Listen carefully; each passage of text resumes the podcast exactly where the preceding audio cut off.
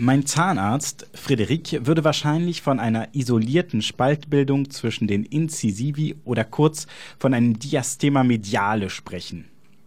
Meine deutschen Freunde würden das einfach als Zahnlücke zwischen den Schneidezähnen bezeichnen. Und meine französischen Freunde sind noch etwas poetischer und nennen dieses Phänomen Les Dents du Bonheur, zu Deutsch Glückszähne. Als ich diesen Begriff zum ersten Mal hörte, war ich etwas überrascht ich fand es interessant, wie die Franzosen aus einem doch offensichtlich unästhetischen Makel so leicht ein charmantes Markenzeichen machen wollten.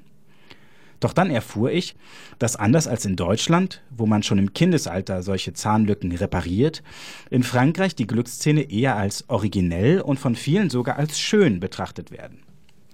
Das dürfte auch erklären, warum es in Frankreich zahlreiche prominente Zahnlücken gibt, wie beispielsweise die von Präsident Emmanuel Macron oder die der Sängerin und Modeikone Vanessa Paradis, genau. um nur zwei zu nennen. Ist der Geschmack in beiden Ländern so unterschiedlich?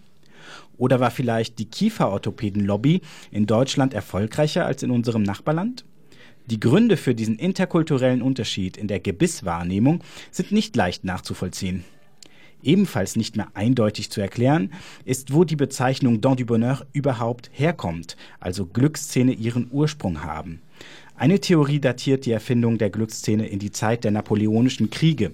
Als vermutlich größter französischer Militärstratege aller Zeiten wollte Napoleon sicherstellen, dass seine Soldaten stets das Gewehr in der Hand halten konnten, um sich jederzeit schnellstmöglich dem feindlichen Feuer zu stellen. Daher sollten die Soldaten die Tüten mit dem Schwarzpulver beim Nachladen mit den Zähnen öffnen, um so schneller gefechtsbereit zu sein. Nun kann man mit einer Lücke zwischen den Schneidezähnen zwar hervorragend Wasser spucken, wie einst Vanessa Paradis anmerkte, allerdings ist es erheblich schwerer, mit ihr eine Tüte aufzureißen. Und so wurden junge Franzosen mit einer Zahnlücke ausgemustert. Sie hatten dadurch das Glück, nicht von einer englischen, preußischen oder österreichischen Kugel in Austerlitz, Leipzig oder Waterloo getroffen zu werden. Und so soll die Zahnlücke der glücklichen Kriegsbefreiten zu den Dents du Bonheur geworden sein. Vielleicht hat also die Beliebtheit der Zahnlücke in Frankreich historische Gründe. Die Franzosen sind allerdings nicht die einzigen stolzen Freunde der Zahnlücke.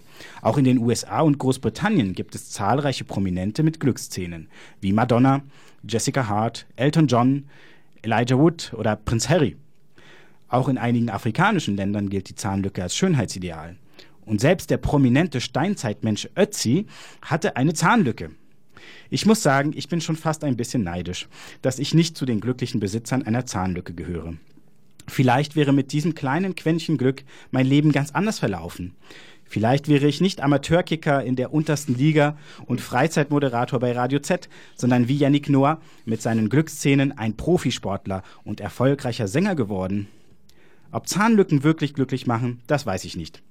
Doch wenn ich bei Zahnarzt Frederik auf dem Behandlungsstuhl liege, dann sind es definitiv nicht die Lücken, die mir Sorgen machen, sondern Löcher, die über mein Glück entscheiden. In diesem Sinne wünsche ich uns allen ein glückliches, kariesfreies Jahr 2019.